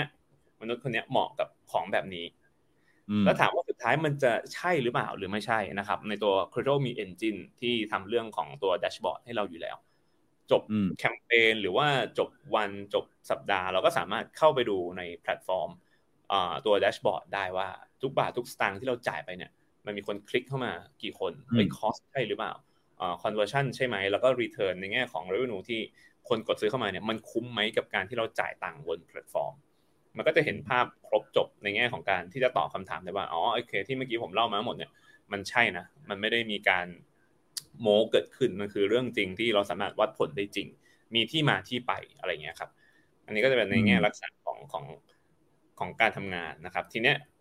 อยากแชร์เป็นวิดีโอให้เห็นภาพ ตอนนี้คุณเก่งเห็นเป็นวิดีโอเนาะอันนี้ผมพยายามประมวลให้เห็นภาพเลยจากที่เมื่อกี้ผมเล่ามาทั้งหมดเลยก็คือการใช้ identity graph measurement นะครับ interest ของการ นั่งวิเคราะห์แหละว่ามนุษย์คือใครอันนี้คุณเก่งก็จะเห็นภาพแล้วว่าพอมานั่งวิเคราะห์ของมันประเมินมาแล้วด้วยระบบ AI ที่เราไม่ต้องยุ่งอะไรเขาเลยครับ สิ่งที่จะได้คือเรารู้จักมนุษย์หนึ่งคนละมนุษย์คนนี้สามารถเห็นสินค้าเราได้ผ่านทั้งตัวแอปพลิเคชัน เว็บไซต์ หรือว่าตัวโมบาย responsive พอเข้าใจตรงนี้แล้วเนี่ยหลังจากที่เขามีการลักษณะตัว identify เนาะตัว critical engine ทำอะไรต่อ critical engine ก็เอาไป ประเมินกับ Shopper Graph ที่เขามีตั้งแต่แรก พอคือเขามี Data ของเขาเนาะแล้วเขาก็เห็นคนที่กดเข้ามาในเว็บ เขาก็เอาไปประเมินผลกับตัวอ่า Creo Engine ที่เขามี สิ่งที่มันช่วยให้เกิดขึ้น แล้วก็ทำให้ Marketer หรือว่าแบรนด์แต่ละเจ้าเนี่ยทำงานได้ง่ายขึ้นก็คือเรื่องของการอ่า predictive bidding ตัวระบบ Criteo จะเลือก bidding ที่เหมาะที่สุดกับเราแต่แต่ทั้งนี้มันก็ต้องบอกคุณเก่งก่อนว่า มันก็มีลักษณะในแง่ของการเราอาจจะประเมิน เราอาจจะมี cost ในใจของเราแล้วกันเนาะว่าเราอยากได้เท่านี้ KPI เท่านี้แต่ถ้าทางแต่ถ้าแต่ถ้าแบรนด์นั้นบอกว่าเฮ้ยผมไม่มี cost ในใจ ผมอยากได้ยอดขาย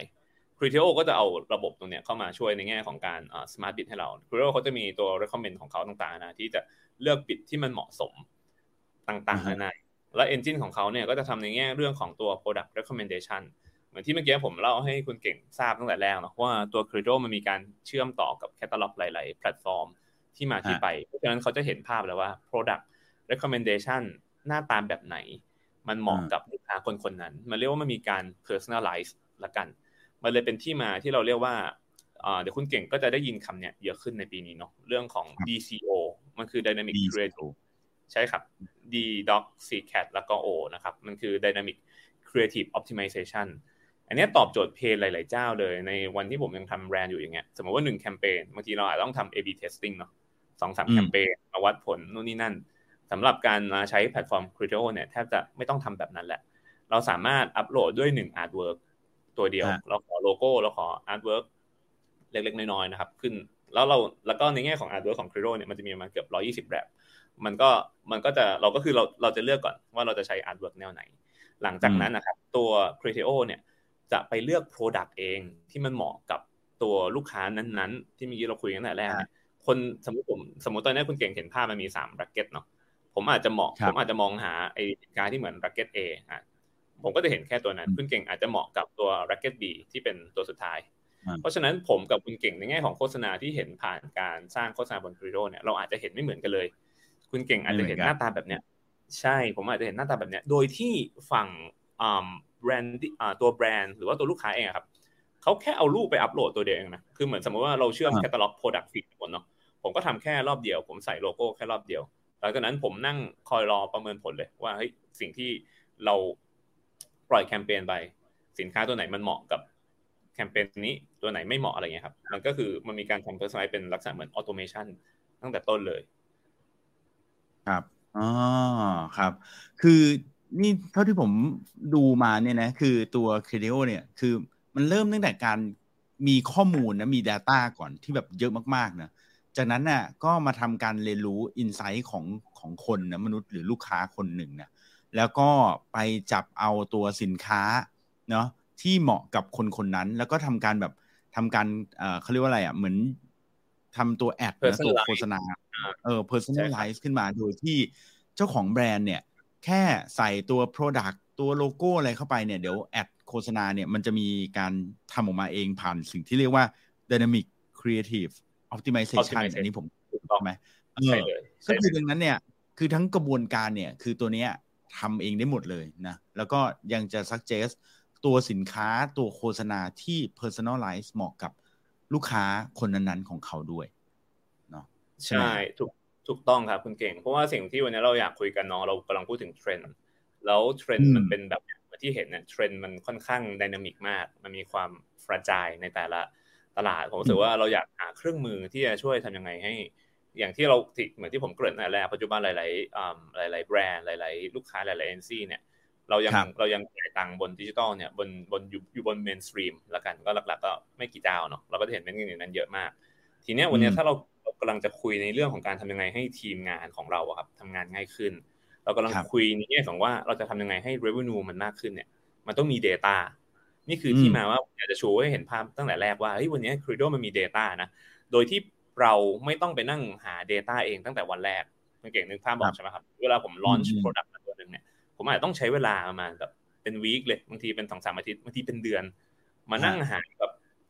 awareness ใหม่หากลุ่มลูกค้าใหม่ โดยที่เราก็ไม่รู้หรอกว่ามันอยู่ถูกต้องมันมีการมันมีการ test and learn บางอย่าง ซึ่งในจังหวะนั้นกับตลาดปัจจุบันเนี่ยผมก็บอกว่าเศรษฐกิจบางอย่าง หรือว่า revenue มันไม่ได้พอ revenue มันไม่ได้โตใช่ไหมที่คุณเก่งเห็นภาพเนาะมันไม่ได้โตเหมือนนะวันแรก คนจะเริ่มคิดแล้วว่าเฮ้ยจะจ่ายดีป่าวะเราจะจ่ายตังดีไหมจะคุ้มไม่คุ้มณวันนี้ผมเลยบอกว่าอ่าโอเค ตัว Criteo เป็นอันหนึ่งที่เหมาะกับผมมันว่าผม ผมบอกว่ามันเหมาะกับตลาดไทยนะตอนนี้มากๆในวันที่แบบเราต้องการเครื่องมือบางอย่างที่มาช่วยไกด์เราว่าเฮ้ยโอเคมันมันควรจะ predictive bidding มันควรจะต้องอยู่ตรงไหนการสร้าง awareness ผ่าน data ที่เรามีเนี่ยผมว่ามันจะช่วยทำให้ให้นะตั้งแต่ day one ในแง่ของการ spending กับอ่าแอดผ่าน c r i d o ครับ มันมันเห็นภาพตั้งแต่วันแรกแล้วก็สุดท้ายที่เมื่อกี้คุณเก่งพูดเลยตอบค่อนข้างค่อนข้างเห็นภาพเลยตอบโจทย์ทุกอย่างก็คือว่า แล้วพอได้ Data แล้วมันไปทำอะไรต่ออะมันก็จะไหลไปสู่กระบวนการที่ทำให้อ่าทีม marketer หรือว่าเจ้าของแบรนด์ทำงานง่ายขึ้นนะครับอันนี้ก็ให้เห็นตัวอย่างเล็กๆน้อยๆนะครับคุณเก่งก็คือเรื่องของการทำเป็นแบบ คือเราได้ยิน marketer พูดเรื่องของ storytelling เยอะ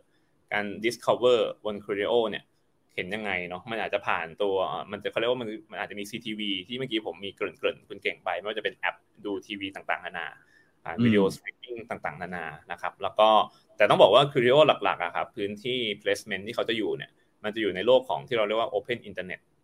ก็คือเว็บเบราว์เซอร์ publisher ต่างๆ นานาที่เราแบบ searching เสิร์ชข้อมูลอะไรเงี้ยครับ ตัวโฆษณาของ Creo มันจะโผล่มาให้เราเห็นตามแต่ละที่นั้นๆนะครับแล้วมันก็จะมีลักษณะที่บอกคุณเก่งเลย มันจะอยู่ตั้งแต่ staging เลย พอเราเริ่ม discover เขาแล้ว เราเจอสินค้าแล้ว เราเริ่ม consider แล้ว เราเริ่ม purchase ไปแล้วด้วย เสร็จปุ๊บสุดท้ายมันไม่จบนะ เวลามันมีของใหม่เราจำคนนี้ได้ เรา มัน come back ไปหาคนนั้นอีก แล้วก็ทำให้เกิดคนคนนั้นกลับมาซื้อซ้ำกับสินค้าใหม่ที่เกิดขึ้น หรืออาจจะซื้อสินค้าเดิมอะไรเงี้ยครับ มันก็จะเป็นกระบวนการที่ผมว่ามันมีความคล้ายคลึงกับ mainstream ที่วันนี้มันมันเป็นอยู่แล้ว แต่ว่าวันนี้เรามองว่า โลกที่มันจะช่วยให้เขาเรียกว่าพอมันเป็น mainstream ในแง่ของโซเชียลแพลตฟอร์มปัจจุบันเนี่ยอย่างที่บอก concern หนึ่งก็คือที่ผมเคยเจอคือว่ามันมันถูกปิดกั้นแห ละเก่งนึกออกเนาะถูกปิดกั้นด้วยเรื่องของ awareness แล้วก็พื้นที่ที่เราเห็นอยู่ มันมีคนขาย เยอะกว่าคนจะซื้อไปแหละเพราะฉะนั้นทำไมเราไม่คุยทำทำไมเราไม่ทำเรื่องเดียวกัน แต่ดึงข้อมูลดึงโฆษณาเนี้ยมาอยู่ในโลก Open Internet ที่วันนี้ทุกคนก็ browse เข้าเว็บต่างๆนะเยอะแยะไปหมด มันเป็นเรื่องเป็นเรื่องเดียวกันที่เราพยายามจะดึงแชร์ตรงนี้ออกมา เพราะว่าผมเชื่อว่าด้วยด้วย tools ของ Criteo อะมันมันตอบโจทย์ตรงนี้ได้ แต่ถามว่าเรา work คู่กับแพลตฟอร์มที่เป็นโซเชียลได้ไหม เราทำได้นะครับ อันนี้ก็ต้องต้องต้องตอบย้ำนิดนึงว่าในกรณีที่ถ้าลูกค้าบอกว่าเฮ้ยแล้วถ้าคนฟังลูกค้าเองตัวคุณเก่งเองมีคำถามว่าอ้าวแล้ววันนี้ผม mainstream ของผมยังเป็นโซเชียลมีเดียพวกนั้นเนี่ยผมสามารถใช้ Criteo เนี่ย work ควบคู่กับโซเชียลมีเดียนั้นๆได้ไหม ผมตอบตรงนี้ว่าได้ มันมีการ integration บางอย่าง ซึ่งณวันนี้มันอาจจะเราไม่ได้ลงลึกใน detail แบบนั้นเนาะวันนี้เรามาเล่าภาพเป็นเทรนด์ให้เห็นว่าเอ้ยโอเค เรามี tools แบบเนี้ยที่จะที่จะมาช่วย ที่จะมาช่วยคุณณวันนี้ที่จะมาช่วย marketer ที่จะมาช่วยผู้ฟังที่น่ารักของพี่เก่งทุกท่านคุณเก่งทุกท่านเลยว่าเฮ้ยโอเคเรามีแบบเทรนด์แบบนี้เราทำอะไรได้บ้างก็วันนี้ก็จะประมาณนี้ครับคุณเก่ง ถือว่าครบเวลาพอดีเนาะครบครบชั่วโมงหนึ่งสุดยอดเลยฮะนี่มีคุณฟ้านะครับบอกว่าขายของมี Data กับไม่มี Data เหมือนคนตาดีกับตาบอดวิ่งแข่งกันเลยนะเออ อันนี้เปรียบเทียบอันนี้ก็เป็นก็เป็นก็เป็นเรื่องจริงเลยครับเหมือนวันนี้ถ้าถ้าอย่างคนเก่งน่าจะคุยประเด็นเรื่องมาเทคค่อนข้างเยอะอยู่แล้วเนาะปีนี้เราก็จะเห็นอย่างล่าสุดเหมือนมีเจอคนเก่งแวบๆเป็นแบบสมาคมมาเทคในในไทยก็ถูกก่อตั้งขึ้นแล้วอะไรเงี้ยเราก็เลยผมเลยรู้สึกว่ามันก็เป็นเทรนที่หลาย ๆ แบรนด์เริ่มเห็นภาพการทำมาเทคการใช้ CDP เพราะว่าแบรนด์ที่มี Data ครับเขาก็จะได้เปรียบเหมือนที่คุณฟ้าพูดเป๊ะเลย เขาได้เปรียบอยู่แล้ว แต่คำถามคือเขาจะใช้เมื่อไหร่เขาจะใช้ยังไง เพราะฉะนั้นวันนี้ ตัวเราเอง หรือว่าแบรนด์เองที่กำลังเริ่มทำแบรนด์ หรือว่ามี plan จะทำ marketing อะไรต่างๆนะผมรู้สึกว่ามันเป็นมันเป็น stage ที่เราต้องเริ่มมองหา Data ณวันนี้ผมว่า c r e d o ตอบโจทย์ในแง่ที่ว่าเขามี Data ให้เราเลยตั้งแต่ day one ก็เป็นอะไรที่คิดว่าน่าจะช่วยในแง่ของ small medium หรือแม้กระทั่งตัว big brand เองละกันครับในแง่ของการ expand marketing digital ได้ในปีนี้ครับ ครับผม โอเค โอ้โห วันนี้ขอบคุณคุณคิมมากเลยนะฮะ ทีนี้ อยากให้คุณคิมบอกนิดนึงฮะว่าถ้าเกิดว่าตอนนี้เนี่ยเพื่อนๆแบบฟังแล้วอยากได้รายละเอียดเพิ่มเติม หรือว่าวิธีการติดต่อคุณคิม หรือ Entra Vision เนี่ยจะจะสามารถติดต่อได้ทางไหนฮะอ๋อได้เลยเมื่อกี้ผมเดี๋ยวผมลบปิดแชร์ออกเมื่อกี้ขึ้นอีเมลได้เดี๋ยวแป๊บนึงครับก็ก็นะวันนี้จริงนะครับ ก็อันนี้วันนี้เอาแบบ wrap up เร็วๆเลย คือจริงๆเรามีทีมงานที่จะ support อยู่แล้วแต่นะ วันนี้วันนี้มาออกรายการคุณเก่งเนาะก็เดี๋ยวอาจจะ อีเมลมาที่เมลผมเลยตามนี้ด้านล่างเลยนะครับ kim.j at s i e n t r a v i s i o n ใครที่อยากจะรู้ข้อมูลเพิ่มเติม อยากจะได้ข้อมูลเพิ่มเติม หรือว่าอยากจะให้เราเข้าไปช่วยอะไรยังไงตรงไหนครับ สามารถอีเมลมาที่อีเมลตามนี้ได้เลยนะครับ เราก็จะมีพร้อมที่จะมีทีมงานเข้าไปสปอร์ตหรือตัวผมเองก็จะเข้าไปช่วยดูด้วยนะครับอืมโอเคครับ ได้เลยนะฮะวันนี้ก็ครบถ้วนเลยนะฮะโหได้ความรู้ใหม่ ๆ เยอะนะมี คุณลินดานะบอกว่าเอ่อวันนี้ได้ความรู้ใหม่ ๆ เยอะนะฮะได้ความรู้ใหม่เลยนะก็ขอบมีคนขอบคุณคุณคิมด้วยนะฮะที่มาให้ความรู้นะฮะสำหรับวันนี้นะฮะก็วันนี้หนึ่งชั่วโมงเต็มทีแรกอะ่ะผมคิดว่าวันนี้เราจะคุยกันเอ้ยสี่สิบนาทีน่าจะจบนะโอ้โหไม่จบนะ ไปมาปาเข้าไปหนึ่งชั่วโมงแล้วจะทะลุเวลาด้วยถ้าคุณเก่งมีเวลาต่อให้นี่จะขอต่ออีกสักครึ่งชั่วโมงแต่ไม่เป็นไรครับอันนี้จริงๆมันมีจริงๆก็บอก ใช่ต้องบอกว่าวันนี้เหมือนเป็นลักษณะเหมือนการแชร์ information ละกันครับเพราะว่าในในในแฟนรายการของคุณเก่งหลาย ๆ ท่านก็น่าจะอยู่ในแวดวงอยู่แล้วอาจจะรู้อยู่แล้วในเรื่องที่ผมพูดหรือว่าอาจจะเก่งกว่าผมแต่วันนี้เรามองว่าอ่า as Entravision ละกันคิมมองว่าเอ้ยเรามีเครื่องมือที่เรารู้สึกว่ามันเหมาะนะครับ ในแง่ของคือไม่ได้ว่าคงมาขายของชัด ๆ เนาะเราแค่มาเห็นว่าเฮ้ยมันมีเทรนด์แล้วเราก็รู้สึกว่าเราอยากจะแชร์เรื่องเนี้ยให้ให้คุณเก่งเห็นภาพจริงๆมันก็จะมีเทรนด์ในแง่ของเรื่องของ media อะไรอีกเยอะแยะมากมาย ซึ่งจริงถ้า คุณเก่งให้โอกาสอาจจะลองคุยกันรอบหน้าเนาะเผื่อจะได้ลองดู session ที่มันแบบมาเสริมตรงนี้ไปเรื่อยผมรู้สึกมันเป็นลักษณะการต่อยอด แล้วเราก็อยากจะเข้าไปช่วยแบรนด์ เราอยากจะเข้าไปช่วยแบบตัวตัวโลโก้ตัว marketer อะไรเงี้ยอะไรต่างๆ นานาแล้วกันนะครับ ที่เขาก็ประสบปัญหาเราอยากจะเข้าไปช่วยดูว่าเรามี solution อะไรที่จะช่วยเขาได้ไหมเนี่ยน่าจะเป็น goal แล้วก็เป็น vision ที่ชัดเจนของ e n t r a Vision ปีนี้แล้วกันนะครับ ครับผมนะมีคนบอกว่าสนุกด้วยนะฮะวันนี้ฟังแล้วเพลินนะ แล้วก็มีคนทาง Tik t o อกนะ คือ Tik t o อกนี้เขาจะเป็นไลฟ์อย่างเดียวนะ มันจะดูย้อนหลังไม่ได้ก็ใน Tik t o อกมีคนถามว่าจะดูย้อนหลังได้ที่ไหนนะฮะ ก็บอกทุกคนเลยนะฮะก็สามารถดูย้อนหลังได้ผ่านทาง Facebook แล้วก็ YouTube ของทาง Creative Talk ด้วยนะฮะ ก็ดูย้อนหลังได้ตลอดเวลาเลยนะครับ โอเคสำหรับวันนี้ก็ขอขอบคุณคุณคิมนะฮะ คุณ ชัยชาญจิระอำนวยพรนะครับผมแล้วก็ทาง i n t r a Vision มาก ๆ เลยนะฮะที่มาให้ความรู้กับเรานะครับ ก็ขอบคุณนะครับผม ขอบคุณครับคุณเก่งขอบคุณทุกท่านครับ สวัสดีครับคุณเก่ง สวัสดีครับโอเคนะโอ้โหเป็นไงฮะ วันนี้เอ่อได้รับความรู้กันไปสมองบวมเลยไหมเช้านี้นะฮะแต่ว่าผมว่าก็เป็นอะไรที่เปิดโลกสำหรับหลาย ๆ คนนะฮะ แล้วก็ ส่วนตัวผมเองเนี่ยก็เนี่ยพารู้ว่ามีเครื่องมือแบบนี้นะที่มันรวม Data ไว้อยู่แล้วนะแล้วก็ช่วยวิเคราะห์ต่างๆนะพฤติกรรมรวมถึงปัจจัยในการซื้อของพวกเรานะว่าเอ๊ะคนเนี่ยเวลาจะซื้อของเนี่ยมีการแบบตัดสินใจอะไรยังไงบ้างแล้วสุดท้ายก็สามารถที่จะ suggest product นะฮะรวมถึงทำตัว ad นะซึ่งอันนี้เป็นสิ่งที่ผมเพิ่งเคยได้ยินนะวันนี้เลยก็คือ Dynamic Creative Optimization เนี่ยก็คือมาช่วย สร้างแอดหรือโฆษณาใหม่ๆ ออกมาได้นะ ตาม personalize เลยจากเดิมเนี่ยแต่ก่อนเนี่ยเราต้องเวลาทำโฆษณาเนี่ยฮะมันต้องมีการยิง A/B testing เนาะใช่ไหมทำโฆษณา 2 ตัวตัวไหนเอ่อดีกว่าอีกตัวหนึ่งหรืออะไรแบบนี้นะฮะ แต่ว่าคราวนี้เนี่ยเดี๋ยวนี้คือไม่ต้องเลยนะฮะ ก็ตัว Creatio นี่เขาก็ทำเองให้หมดเลยนะวันนี้ได้รับความรู้จากคุณคิมมา คุณคิมบอกว่าเดี๋ยวคราวหน้าถ้ามีโอกาสมาอีกดีเลยฮะ ผมก็ อยากเชิญเหมือนกัน คุณคิมเป็นคนที่พูดแล้วแบบเคลียร์นะ แล้วก็แบบสนุกมาก ๆ เลยนะ เช้านี้นะฮะ วันที่ 14 มีนาคม 2023 นะ เป็นวันอังคารนะฮะ ก็ถือว่าแหมคิดว่าน่าจะเป็นวันที่คือถ้าเป็นวันจันทร์หลายๆคนจะยุ่งไงวันนี้ก็เปิดรับความรู้แต่เช้านะฮะ คุณคิมก็บอกว่ารายการนี้เช้าจริง ๆ นะฮะ หลายคนก็อาจจะแบบสมองยัง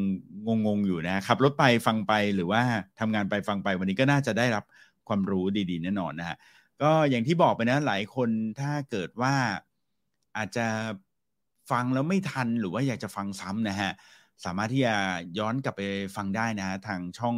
YouTube แล้วก็ Facebook นะฮะของทาง Creative Talk นะฮะก็สามารถที่จะ กลับไปย้อนฟังได้นะฮะแล้วก็กด subscribe ได้เลยนะฮะก็สำหรับเช้านี้นะฮะขอบคุณเพื่อนๆทุกคนนะทั้งทาง Facebook YouTube และ TikTok ด้วยนะฮะสำหรับการติดตาม Morning Call นะฮะ Morning Call เนี่ยนะฮะมาทุกวันจันทร์และวันอังคารนะเวลา8โมงเช้าแบบนี้นะฮะแต่ว่าถ้าเกิดว่าเป็นวันพุธนะฮะพรุ่งนี้นะฮะ8โมงเช้าก็จะมีอีกรายการหนึ่งก็คือรายการ The Organize นั่นเองนะครับโดยคุณโจชวีวันนะฮะมาพูดถึงเรื่องของการจัดการนะจากเรื่องเล็ก ๆ ไปถึงเรื่องใหญ่ๆนะครับแล้วก็